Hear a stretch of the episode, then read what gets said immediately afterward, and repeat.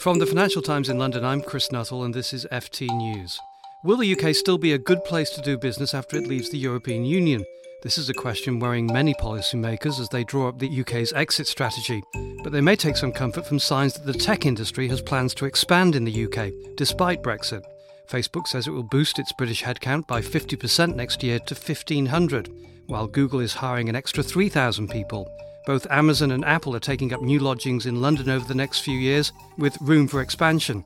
At the same time, growing tech companies in the UK are moving into new headquarters and offices in the city, London's traditional financial centre. In the studio with me to discuss these encouraging trends for tech in Britain are Judith Evans, our property correspondent, and Madhumita Murgia, European technology correspondent. Madhu, Sadiq Khan, London's mayor, claims that London's tech scene is the envy of Europe open to talent, innovation, and entrepreneurship from all four corners of the world. But is this openness endangered by Brexit? And what are tech companies saying to you about Brexit uh, and how it will affect their ability to recruit talent? Before the referendum, tech companies were overwhelmingly in favour of Remain because one of the most important things for growing for startups is access to talent, particularly from Europe, since it's so easily accessible and there's a lot of skills, uh, especially Eastern Europe. So they were very worried. But what I'm hearing now is more that actually investment continues to come in and UK companies are actually very attractive because of the state of the pound and they're just sort of soldiering on. So there haven't been yet any major impacts on the industry. And also, as you said, Facebook and Google hiring means that it's a very encouraging sign for the entire hub. I guess that kind of puts pressure on the government to keep the doors open in terms of allowing tech talent in or for them to recruit from wherever they want to within the European Union. Exactly. And while we have really talented engineers, coders, etc. in Britain, I think with startups it's a third of their workforce is international and even more for smaller companies that can't afford visas and things. They're dependent on Europe. So I think they're going to have to make concessions and allow them to access global talent if they're going to fill all these jobs. How do the startups feel? Do they fear that there could be a kind of sucking up of all the best talent by these big companies? I think Silicon Valley is a good precedent because they've obviously got the giants as well as a strong startup community. And of course, there is a lot of competition there for talent companies like Google and Facebook have come to Britain because they're trying to access talent they can't get in the US. So I think there definitely will be competition. But overall, what I'm hearing is that it's a good thing for startups as well because they call them anchor companies. Once they're hiring, they actually become a magnet for talent internationally as well. So there'll actually be more talented and skilled people coming to London that they hope they can poach eventually or who will start their own companies.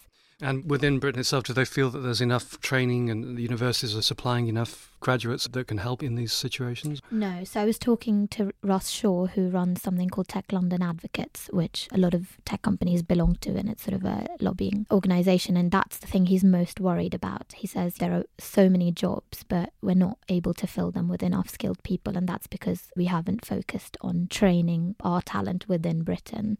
So, separate to immigration, we actually need to put a lot of effort and money, or the government does, into training up even kids from really young age to be able to fill these highly technical jobs. Not just engineers, but even managing digital companies and kind of higher levels. Judith, what does the property market tell us about how tech's faring? We all know about Silicon Roundabout, but it seems to have gone beyond that there. Has. I mean, one thing I would say is that landlords are absolutely desperate to win good tech companies to come and inhabit their office buildings, partly because other sectors that were once the great gets, like, say, banking, are shrinking these days.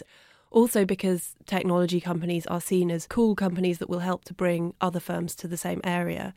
And in the light of this, actually, the big technology companies have sort of pioneered some areas of London where perhaps a large corporation wouldn't have thought to put their office even 10 or 15 years ago. For example, Google going up to King's Cross, and Apple recently has said it will set up shop in Battersea, which is a huge boost for an area that just hasn't really been considered part of the sort of core London office territory.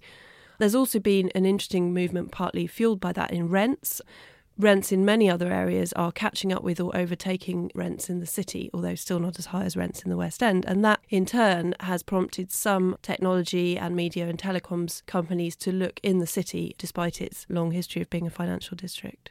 So that is the latest trend then, that the city is becoming the new destination. Yes, Deliveroo has recently taken an office in the city, a place called Cannon Bridge, which was previously the London International Futures Exchange trading floor, which is a real sign of the times. And as Blackstone, the company behind the building, told me themselves, you know, if Deliveroo had existed five years ago, they probably wouldn't have looked here.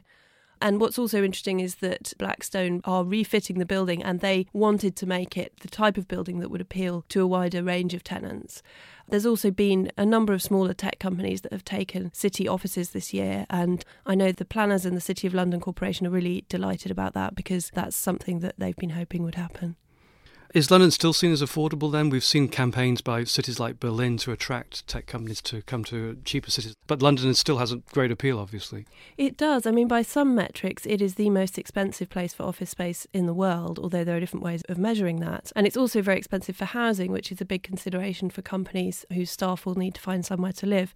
But having said that, companies look at destinations very much in the round. You know, if somewhere has a nightmare regulatory regime for their sector or whatever, that could really undermine the effects of cheap office space, or if they don't think they'll ever be able to persuade the kind of staff they want to attract to move to a given place, then it doesn't really matter how cheap the offices are. So London is definitely expensive, and I think various city bigwigs are very conscious that they need to not be complacent, that it can't rely on its status as a destination for tech and other industries. But on the other hand, I don't think we're going to wake up one morning and entire industries will have left. So, Madhu, overall, what's the picture? Have these fears of post Brexit, a tech exodus, have they been overblown? I would say it's not overblown because we're still in a middle period, and lots of the people I talk to, VCs and seed investors, are saying actually Brexit hasn't happened yet. So it's kind of like the calm before the storm. And there have been some cases of investments being pulled or put on pause. And, you know, we wrote a story out of Berlin with a couple of startups who decided to move headquarters out there. So, you know, there are some little spotty bits of evidence, but overall it's stable, I would say. But a lot of what happens next will depend on, you know, what happens with Brexit and whether these companies will continue to be able to attract talent from all over Europe as easily as they have been able to do so far. Thank you, Madhu, Judith. And you can read more about these issues on ft.com slash tech.